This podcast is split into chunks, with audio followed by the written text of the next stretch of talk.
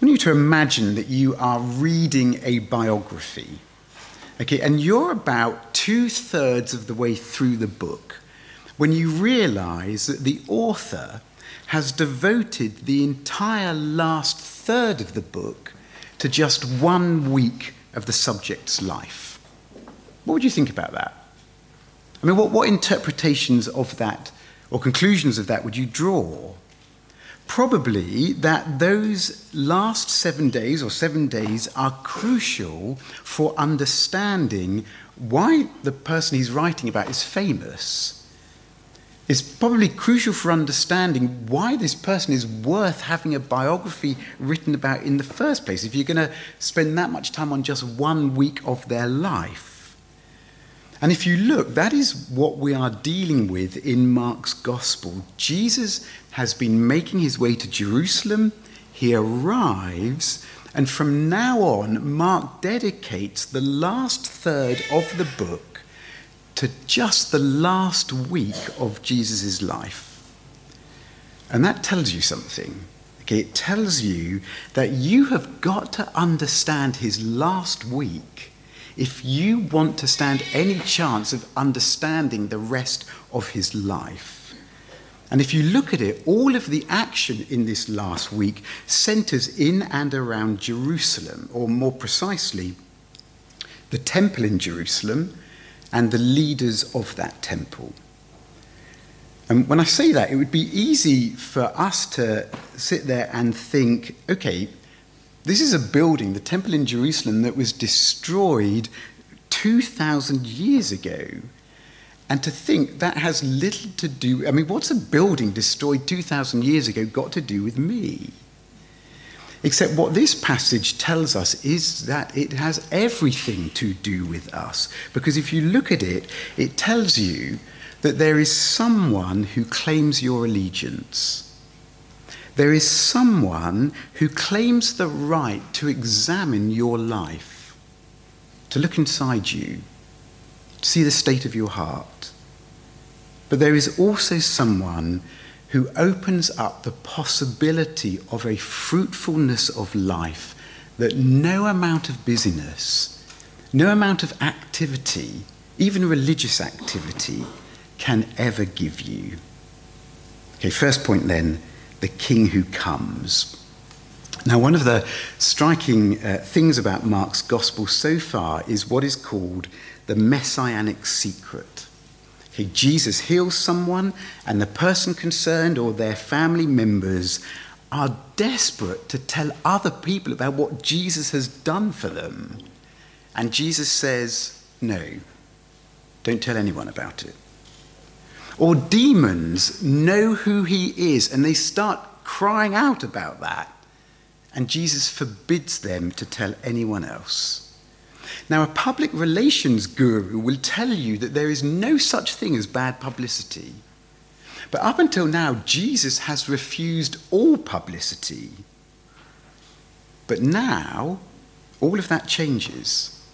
He reaches the Mount of Olives on the outskirts of Jerusalem and he sends two disciples on a mission. Verse 2 Go into the village in front of you, and immediately as you enter it, you will find a colt tied on which no one has ever sat.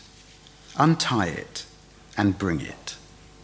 Now, you might think that that is uh, nothing more than the first century equivalent of getting an Uber Okay, except this is one week before Passover. And just picture the scene, okay? There is this steady stream of pilgrims taking this road down to Jerusalem. And what the rabbis taught in the rabbinic writings is that all pilgrims, no exceptions, all pilgrims should enter the city on foot. No donkeys, no horses, no Ubers, on foot. Which shouldn't be a problem for Jesus, should it?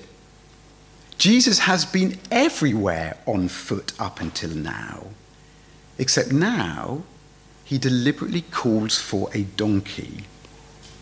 Then there's a way he obtains it. He tells the disciples that if anyone stops them taking it, they are to say, verse 3, the Lord has need of it. And that'll do the trick. Now, imagine you hear this sound, 2 a.m. in the morning, something like that, and you uh, go outside and you find somebody trying to break into your car. Okay, if they said this to you, okay, would that do the trick? Oh, sure, the Lord has need of it. Yeah, okay, you can, you can take my car. You know, that is not how we would respond. But in ancient times, kings had the power of requisition. They could commandeer a beast of burden and like a donkey and say, I need that. And its owner would go, Sure, because you're the king. Okay, then notice how Jesus describes the colt. It is 1 verse 2 on which no one has ever sat. And an animal that has not yet been broken in was considered sacred. Okay, it's why unbroken oxen, oxen that hadn't been used yet, were used to pull the carriage, the cart carrying the Ark of the Covenant into Jerusalem. And so here is Jesus taking a donkey rather than going on foot, setting himself apart from everyone else. And to get that donkey, he uses a king's prerogative. And he rides on this donkey, which is an unbroken animal. And as he does, verse 8, many spread their cloaks on the road as they give him the red carpet treatment. Why do they do it? Because none of the symbolism of this is lost on them, is it? You see, Mark, unlike the other gospel writers, Mark doesn't quote the prophet Zechariah, but you can almost guarantee that the crowd are thinking about the prophet Zechariah. Zechariah 9, verse 9. Rejoice greatly, O daughter of Zion. Shout aloud, O daughter of Jerusalem. Behold, your king is coming to you. Righteous and having salvation is he, humble and mounted on a donkey, on a colt, the foal of a donkey. Okay, that is why they call out in the words of Psalm 118, which we read together the, at the beginning as he rides in verses 9 and 10.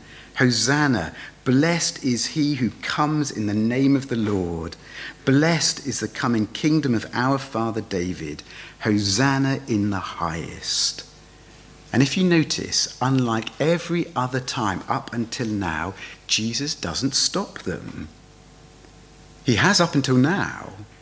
But now they know he's the Messiah. They know he is the great king in David's line who has come to put everything right. And they are singing about it. And Jesus doesn't silence them.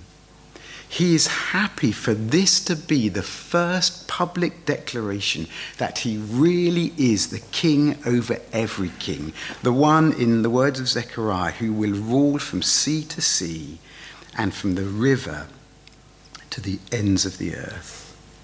Okay, but look how he makes that statement.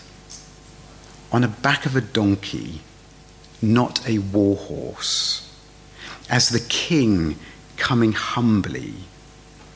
You know, just ponder how many modern leaders or modern would be leaders would take this path, the path of humility. But as J.C. Ryle, the Bishop of Liverpool, wrote, Jesus' life began in a manger and it draws to its close on a donkey. Because this is the king who combines power with humility. The king who, in Zechariah's words, will cut off the chariot from Ephraim and the war horse from Jerusalem. The battle bow shall be cut off, and he shall speak peace to the nations, because he is the Prince of Peace. Now, at least if you're British, okay, this last week has given ample opportunity to reflect on the example and influence of our leaders. And a nation's love for its queen, or if you're not British, for any of us, the, our enthusiasm for an elected leader who we are convinced this time is going to be it, or the cynicism we feel when they let us down again, okay, all of that tells us that something inside of us longs for the leader who is not going to let us down, who is going to be it, for the perfect leader. The problem is, of course, that no, no earthly monarch or politician, however good, can ever be that leader. Instead, Mark is saying, Yeah, but here he is. Look at him, look at him come. Look at the king over every king, high yet humble, all powerful yet peaceful, tolerating no evil yet tender, always right yet always righteous, and he does not need to seek re election. And he's not subject to the whims of public opinion because he really is the king. There's a problem with kings, isn't there? They demand your loyalty. And if Christ really is the king over every king, we owe him our allegiance. An allegiance that we don't divide with a political party. You know, we're going to side with Jesus, but also this political party or an elected politician or the media we consume or social commentators that we listen to. But it's Him, this King, who is shaping our characters and our loves and our ambitions and our priorities. The King who claims ownership over every part of our lives. Second point then, the King who seeks. Now, if you look at their accounts, the way Matthew and Luke describe uh, Jesus' entry into Jerusalem, it really is triumphal. Okay, the city is agog, anticipation is at fever pitch. If the crowds weren't crying out, the stones would cry out. But if you look at Mark, that's not how Mark describes it. The way Mark tells it, it all ends in a bit of an anticlimax. Verse 11. And he entered Jerusalem and went into the temple. And when he had looked around at everything, as it was already late, he went out to Bethany. Now, there's an English nursery rhyme called The Grand Old Duke of York. Okay, and it goes The Grand Old Duke of York, he had, he had 10,000 men. He marched them up to the top of the hill and he marched them down again. It is a picture of a pointless military exercise. And if you look at it, Jesus does something similar, except in reverse. He comes down the hill from Bethany, enters the temple, has a look round, nothing happens, it's getting dark, so he heads back up the hill again. Now, the, if you think about it, the gospel has been building up to this point. Who is this man? He's the Messiah. Where is he going? To Jerusalem. And he gets there, and then he looks around and leaves. Is that it? Why does Mark present it like this? Because it's what doesn't happen that is so telling. Here is the king, come to his city. Here is God's son, come to his temple. And where are the leaders to welcome him? Mark tells us Jesus looked around, okay, not like a tourist or even a pious pilgrim come to look at the great sights of the city, but as a king come to his house. And what does he see when he looks around? Does he see the great and the good all lined up to form a welcoming party for him, ready to pledge their allegiance? No. What he likely sees is the excrement left by the animals sold there and the pens that held them, and the now empty tables of the money changers. And he turns and leaves. Okay, but if you notice, this wasn't the only time Jesus went looking for something, verses 12 and 13. On the following day, when they came from Bethany, he was hungry. And seeing in the distance a fig tree in leaf, he went to see if he could find anything on it. When he came to it, he found nothing but leaves for it was not the season for figs. So Jesus is hungry, and he sees a fig tree, and it's springtime, and the tree has leaves on it, which means it should also have the buds that in time will develop into figs. Okay, they're not figs yet because it's not the season for figs, but those buds are edible, and Jesus is hoping to eat them. But while this tree has leaves, it has no buds. And so, verse 14, he said to it, May no one ever eat fruit from you again. And he curses it. And the next day, verse 20, they saw the fig tree withered away to its roots. Time for confession. Do, ever, do any of you ever get hangry? You know, angry when you're hungry? Okay. Uh, more than one member of the Slack family gets hangry. Okay, we can be we can be out on a family hike or something, and one of us has skipped breakfast, mentioning no names, and they just start getting grumpy and complaining. And typically, it takes a while for the rest of us to sort of work out what is going on. But when we when the penny finally drops, we go, oh no, she's hangry.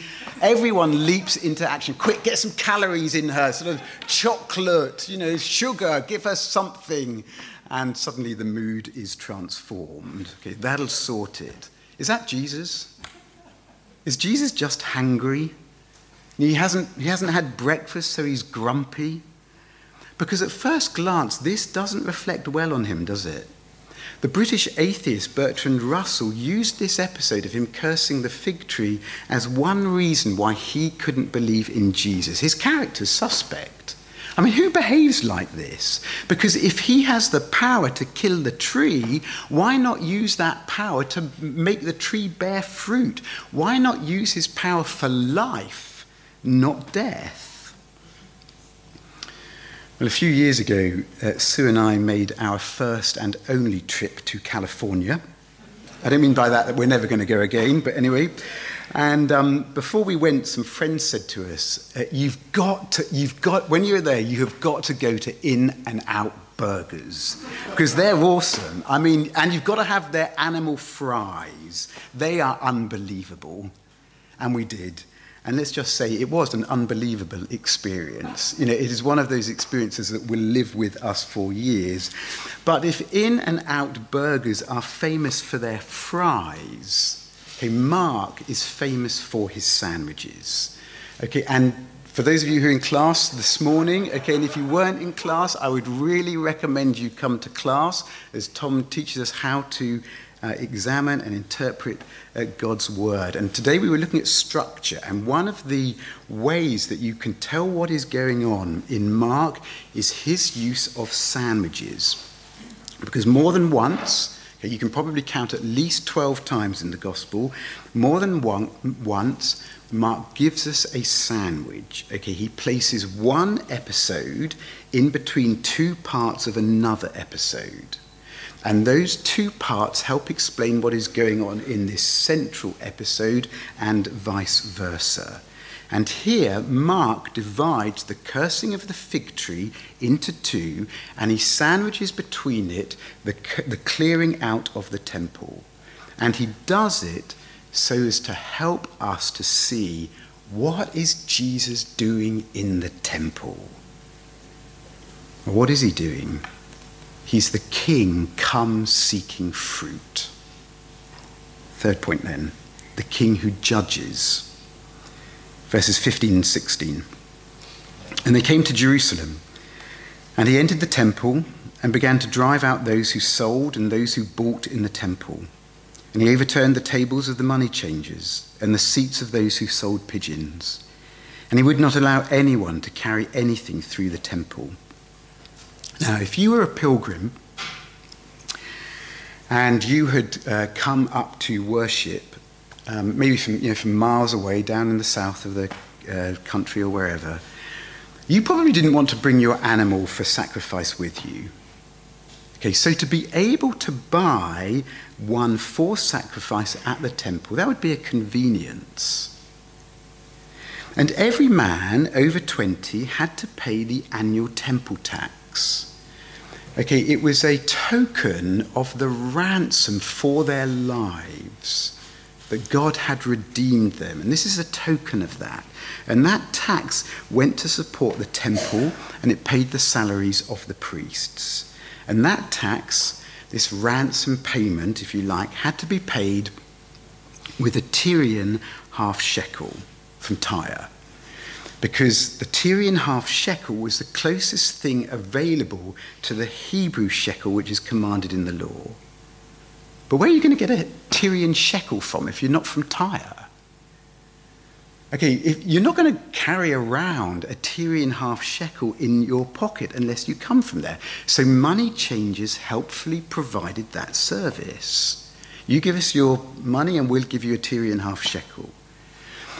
Now, in the past, the money changers and the sellers of animals had plied their trade along the approach roads to Jerusalem, but more recently, probably to um, help the pilgrims, supposedly, no doubt to take a cut of the profits, Caiaphas the high priest had invited those sellers and traders into the outer court of the temple. The court of the Gentiles. Okay, the, this is the one place, the court of the Gentiles is the one place in the whole temple complex where non Jews could come and worship. And Jesus comes back to the temple and he starts driving out the sellers of animals. Okay, but did you notice? It doesn't just cast out the sellers. He also drives out those who buy the animals. He is driving out pilgrims. And he overturns the tables of the money changers who are there to help the people obey God's law. Okay, so what's he doing? He doesn't just drive out the buyers, sorry, the sellers, he drives out the buyers. He drives out pilgrims and he drives out people who are helping the people obey God's law. Why do that? Three things he's doing. Firstly, he is restoring the court of the Gentiles. You see, interestingly, there was a popular expectation that when Messiah finally comes, he is going to cleanse the temple of foreigners He's going to clear all the Gentiles, all the foreigners out, and he's going to make it pure for the Jewish people. Jesus comes and he does exactly the reverse of that. He cleanses the temple for foreigners. He cleanses the temple for Gentiles. It's why he quotes Isaiah the prophet in verse 17 and says, my house shall be called a house of prayer for all nations. And if you look at it, when, Isaiah, when the Lord first said that through Isaiah the prophet, he is talking about the messianic age when not just Jews, but those the Jewish people considered outsiders, like Gentiles or eunuchs, they are all going to be gathered to worship in God's house. And as Jesus clears the court, he is saying, those days have come. It has begun. Secondly, as the fig tree sandwich tells us, he's come seeking fruit and he's not found it. And just as the fig tree had leaves, so the temple is a hive of activity. I mean, all the outward trappings of religion are there, aren't there? Sacrifices are being made, the temple tax is being paid, the tree has got leaves on its branches, but instead of finding fruit, Jesus says, verse 17, they have made it a den of robbers. Now, that is not just a, a condemnation of the profiteering that is going on.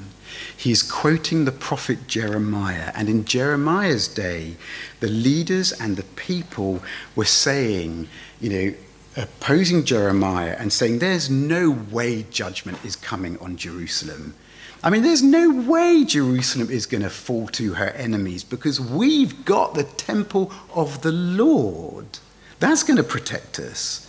While all the time they're worshipping their idols, violent crime is going up, they are lying, truth lies dead on the streets, and they're committing adultery. And God says of them, they are no better than a company of thieves. Sure, they have the temple, but their lives were anything but consistent with the worship of the God whose temple it was. And so, as Jesus purges the temple, he is condemning a religion of false appearances that shows signs of life on the outside but is dead on the inside. A religion that has leaves but no fruit. Let's apply that to ourselves. Okay, what about today? Because the truth is, we can come to church, maybe even make sacrifices of time and money, but what can really have our heart is our idols. those, those things other than God that we look to for our significance or our security, those things that really shape us, those things that really drive our loves and our desires and our ambitions, like the hunger for the commendation of others, or the desire for control, or the endless pursuit of more. And those things can shape a person's character or the way they treat others more than the God they come to worship. The leaves are there, but the fruit is lacking. In one of his letters to the seven churches in Revelation, the risen Lord Jesus says, All the churches will know that I am he who searches mind and heart, and I will give to each of you according to your works. So, as Jesus searches our hearts and minds, as he does that for us even this morning, what does he find? As he searches your heart, what does he find? Okay, but thirdly, as he cleanses the temple, it is a foretaste of the judgment that is going to come on the temple and her leaders. Because what Jesus has just done, if you look at it, he has just stopped the flow of sacrificial animals, buyers and sellers. He's cast them both out, and he has overturned the financial system that pays for it all. So this isn't, this isn't Jesus restoring temple worship, cleaning it up so that it can work properly. It is Jesus foreshadowing its destruction as he cursed the fig tree, so the withering of the tree of temple worship has begun. Now, if you're on the receiving end of a critique like that, okay, whether then or now, you can react against it, can't you? Verse 18 And the chief priests and the scribes heard it, and were seeking a way to destroy him, for they feared him, because all the crowd was astonished at his teaching. Because when your idols are power or influence, or your standing in the eyes of others, you will lash out at anything that threatens those idols. And yet, how can Jesus threaten the end of the temple when the temple was the way for people to approach God? I mean, te- why are they bringing the sacrifices? so they can be forgiven for their sins. Why are they coming? So they can worship God. How can Jesus threaten the end of all of that? Last point then the king who gives. Well, this is Holy Week, isn't it? This last week of Jesus' life, tradition it's called. And the triumphal entry happens on the Sunday. The cleansing of the temple happens on the Monday. But on the Friday, the plans of these leaders to destroy Jesus, they are going to bear fruit. And as Jesus clears the temple with a whip, as the other gospel writers tell us, as he clears the temple with a whip, so on Friday, a whip will be taken to his back. And as he drives buyers and sellers from the temple court, so the leaders will drive him out not from just the temple, but from the city, from Jerusalem. And here he comes humbly, riding a donkey. But his greatest act of humility comes as he humbles himself to death, even death on a cross. And as he curses the fig tree, so at the cross he becomes a curse as he becomes the atoning sacrifice for sin, that all of these animal sacrifices were only ever pointing to. As he gives not a shekel for the ransom of his life, but his life for the ransom of all of our lives.